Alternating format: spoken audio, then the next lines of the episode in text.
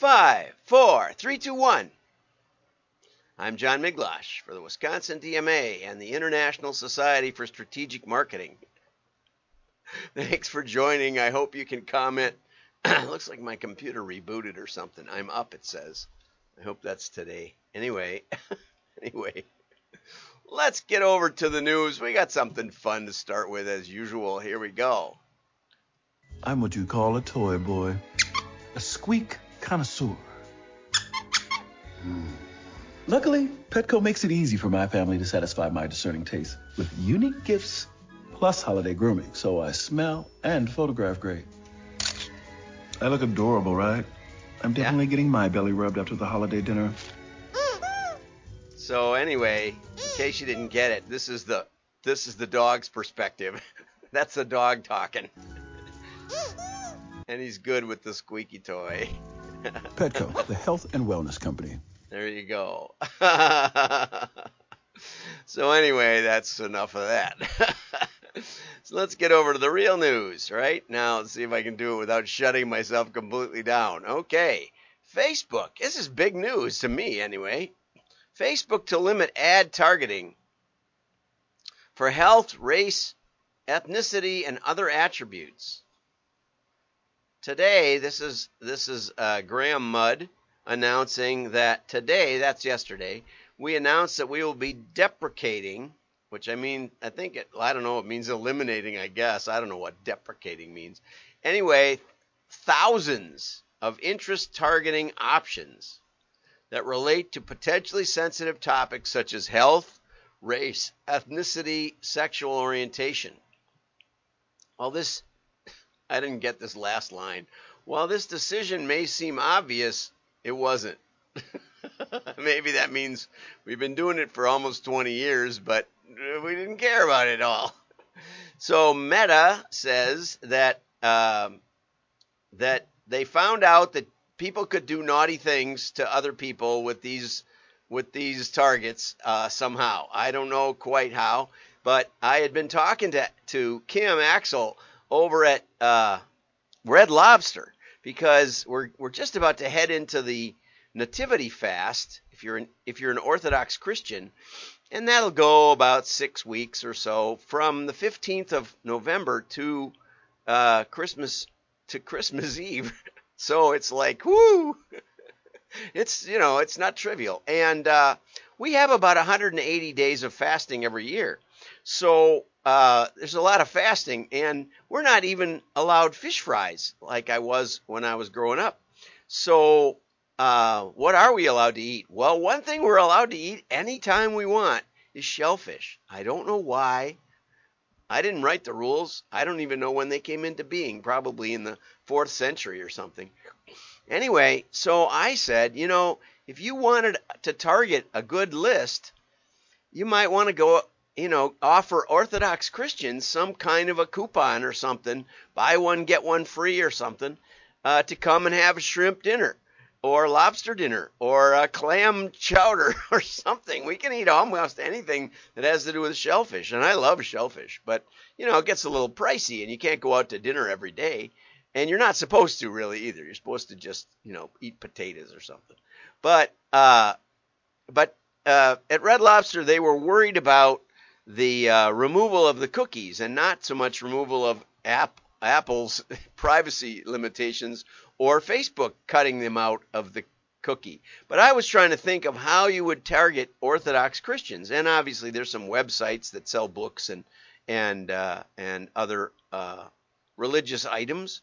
But um, I thought, you know, there's a lot of Facebook groups, and that might be a really good way to target Orthodox Christians.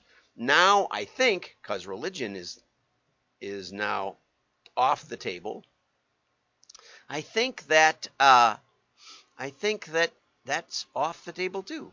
Now, what's really interesting when you get to start thinking about Facebook is, you know, in the old days, in the old world, um, you know, there might be a, a catalog of Orthodox religious items, and you could contact that catalog through a list broker, and the catalog could decide whether or not your ad would be offensive or not to those participants.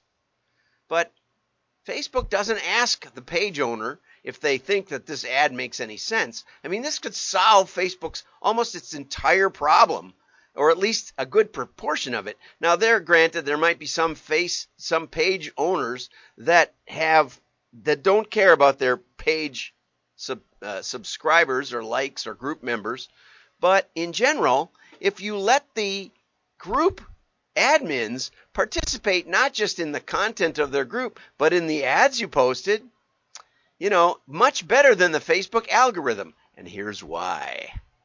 This is from the whistleblower, and it was a couple days ago, um, back in October. But the whistleblower testified before Parliament, Frances Haugen, and uh, ex Facebook data engineer. And she said that Facebook, the way the algorithms work, is that they're charging cheaper prices for hateful ads, and the platform is literally subsidizing hate. And that's not all it does. I mean, my wife posts little health tips columns in, on little independent pharmacy Facebook pages. Okay, that's one. That's what she does as a business, and uh, also in newspapers. But the newspapers have, you know, struggled. And Facebook regularly bans her ads, doesn't let her post. It won't be across the board usually. It's just like one pharmacy will be like knocked out or one or two, then she has to get in touch with Facebook and say, This is a real pharmacy. This is a real retail store. This isn't some fly by night Colombian drug peddler. This is just a neighborhood pharmacy. Clears that up. But every now and then she'll she'll put up this ad and she's not she sometimes yeah, she sometimes is boosting them because the pharmacist wants it done. And Facebook will say this ad has troubling content or something and you can't tell why. And and it posts on another. It might post on another site, but Facebook lets the algorithm decide these things. They should take a page from the list, the you know the the almost 200 year old list industry, where we let the person who has a vested interest in the group decide if the ad is going to be acceptable to the group. You know, on I used to I used to uh, run whitetail.com, and I had the golden rule privacy statement. And basically, what I said was, you know, if you send us your name, we, we can write you or email you or whatever, but we won't let anybody advertise that we don't like, that we don't wouldn't want to see the ad. Simple, right? This solves Facebook's problem. But anyway, they're trying to do it with algorithms. You know, they don't even need to hire anybody. The group owners, the admins, will do this. They would be happy to do it. Get them to participate if you're going to, and then give them a, a, percentage of the ad, you know, which in general they don't get anything. So give them a little incentive, give them a role, let them decide if the ad is harmful or not, or if their group would be offended. Okay, so anyway, what the work the way that works on Facebook though is the algorithms make content more visible if it gets more user engagement. So divisive content is divisive content is most effective at driving engagement. We all know that because it's easier to provoke people to anger than to empathy and compassion. So we are literally subsidizing hate. And you know, you can say, well, Facebook should know better. Yeah, maybe. But you know what? Facebook, the problem with Facebook isn't that they want to subsidize hate. The problem is they're letting algorithms and people who write the algorithms really are are to blame, but they're not they're not worried about it. They're worried about getting a nice algorithm that actually functions in, a, in an efficient way so that they don't have to mess with advertising. They just let the advertisers throw stuff, stuff, stuff up there. And if it gets lots of likes or lots of you know, they don't have dislikes. If it gets lots of engagement, engagement, that's the metric. But engagement might be makes me madder no wet hen. so anyway, Facebook should have full transparency and you know what? Facebook should get the group owners involved. It would make a ton more sense. Okay, and finally we want to end up with why direct mail should be your first call to amplify communications. And this is by Erwin Busselot. I believe, but it could be Bossolo. Um, Erwin, on your profile, there's a little place where you can you have to use your phone and the face and the uh, LinkedIn app. But on LinkedIn, there's a way to record your name. You can check my profile. It says Miglautsch, John Miglautsch. just like that. and and then people know how to pronounce your name. I'm not saying in your country. I think he's from Brussels. Um, everybody knows how to pronounce it, but in the United States, help us out.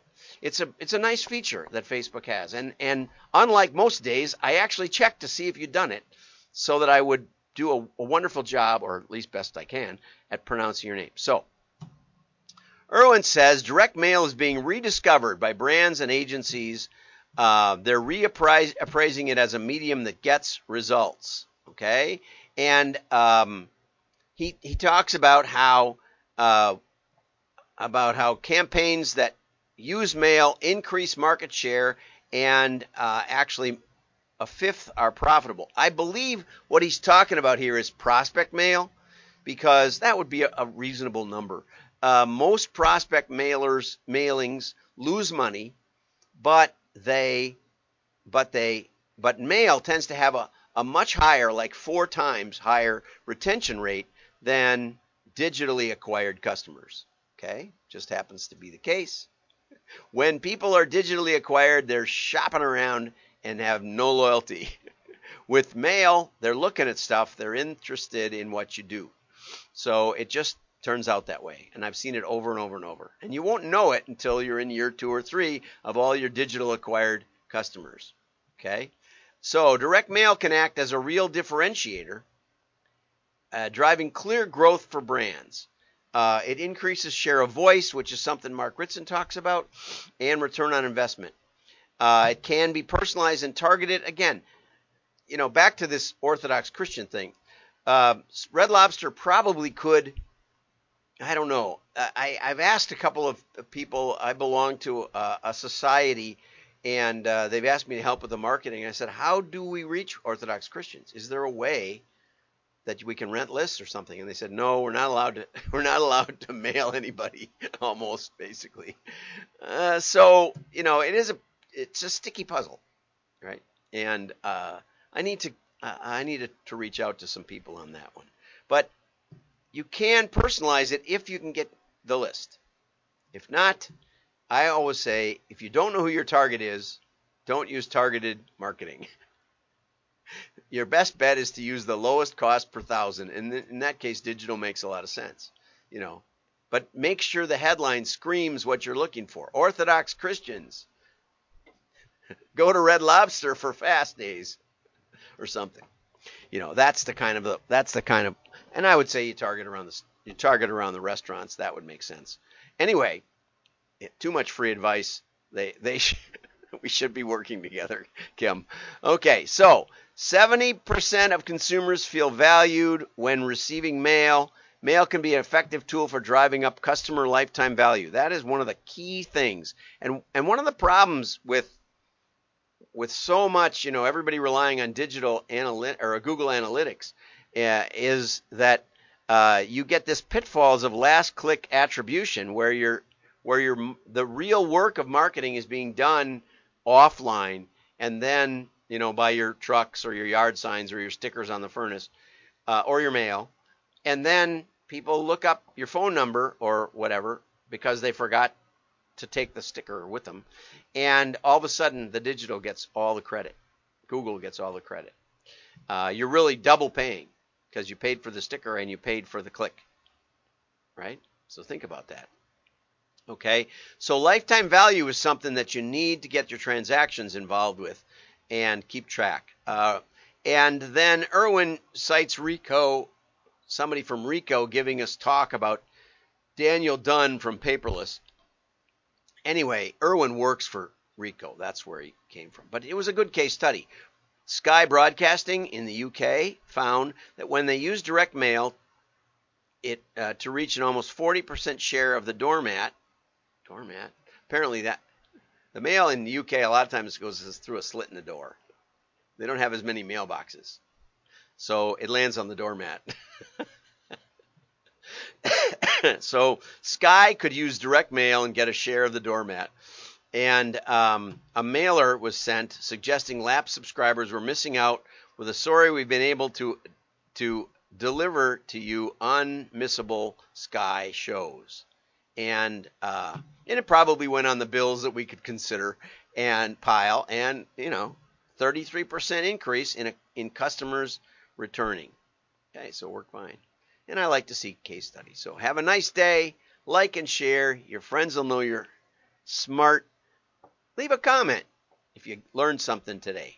I would hope you learned something today. Even that Facebook news is right off, hot off the presses. Remember when we had presses? Bye bye.